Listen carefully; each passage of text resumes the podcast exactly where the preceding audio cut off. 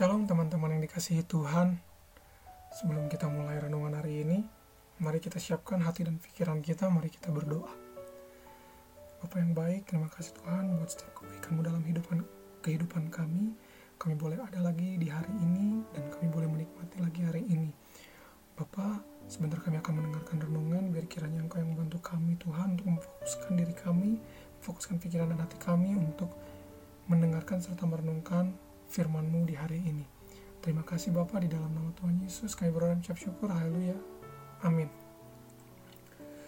Teman-teman yang dikasihi Tuhan, hari ini kita akan mendengarkan dan merenungkan renungan tentang jangan khawatir. Dalam hidup ini, banyak sekali hal-hal yang membuat kita merasa khawatir dan takut.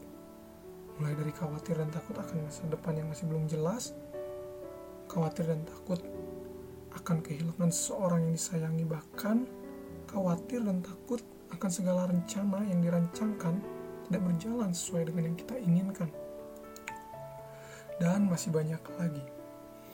Teman-teman, firman Tuhan berkata dalam Yesaya 41 ayat yang ke-9 sampai ke-10. Engkau yang telah kuambil dari ujung-ujung bumi dan yang telah kupanggil dari penjuru-penjurunya. Aku berkata kepadamu, engkau hambaku, Aku telah memilih engkau dan tidak menolak engkau. Janganlah takut, sebab aku menyertai engkau. Janganlah bimbang, sebab aku ini Allahmu. Aku akan meneguhkan, bahkan akan menolong engkau. Aku akan memegang engkau dengan tangan kananku yang membawa kemenangan. Luar biasa sekali ya, teman-teman. Kita semua pasti pernah merasakan khawatir dan takut tapi pernahkah terlintas dalam pikiran kita sebenarnya apa sih alasan yang membuat kita khawatir dan ketakutan terhadap sesuatu atau terhadap hal yang kita takutkan itu? Memang sebagai manusia memiliki rasa khawatir dan takut merupakan hal yang wajar.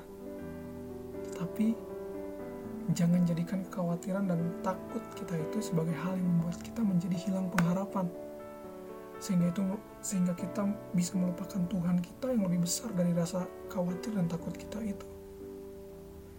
Firman Tuhan yang tertulis dalam Yesaya 41 ayat yang ke-9 sampai 10 sudah jelas dikatakan bahwa kita adalah orang-orang yang dipanggil oleh Tuhan.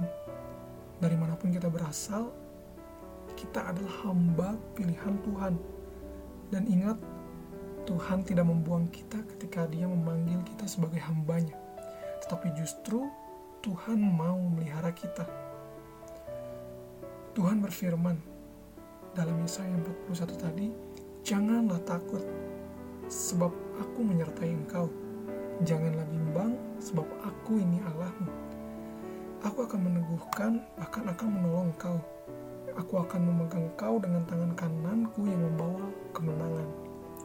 Wow, sebuah janji yang luar biasa menguatkan iman kita firman Tuhan ini mengingatkan kita dan menguatkan kita supaya jangan lagi kita berlarut-larut dalam kekhawatiran dan ketakutan.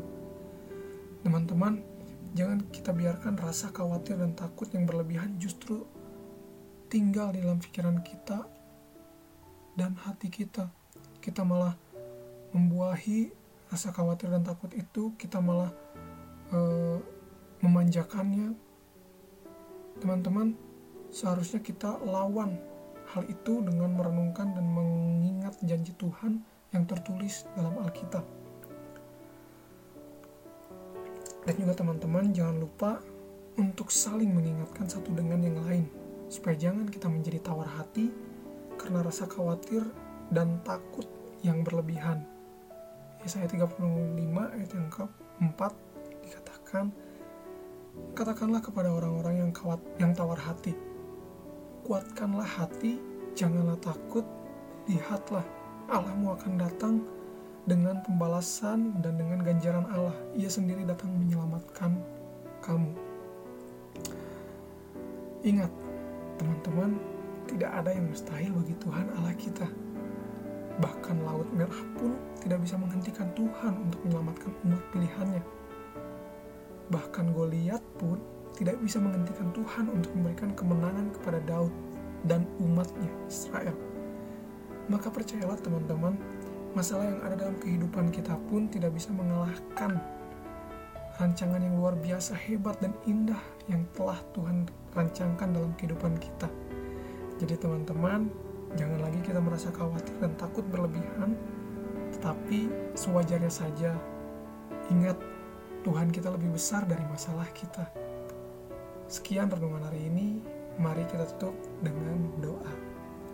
Mari kita berdoa teman-teman. Terima kasih Tuhan buat kesempatan hari ini. Terima kasih juga buat renungan yang boleh kami dengarkan hari ini.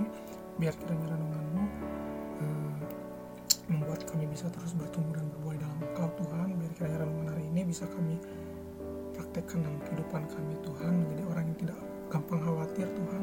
Melainkan menjadi orang yang memiliki pengharapan penuh di dalam Engkau Bapak. Terima kasih Tuhan.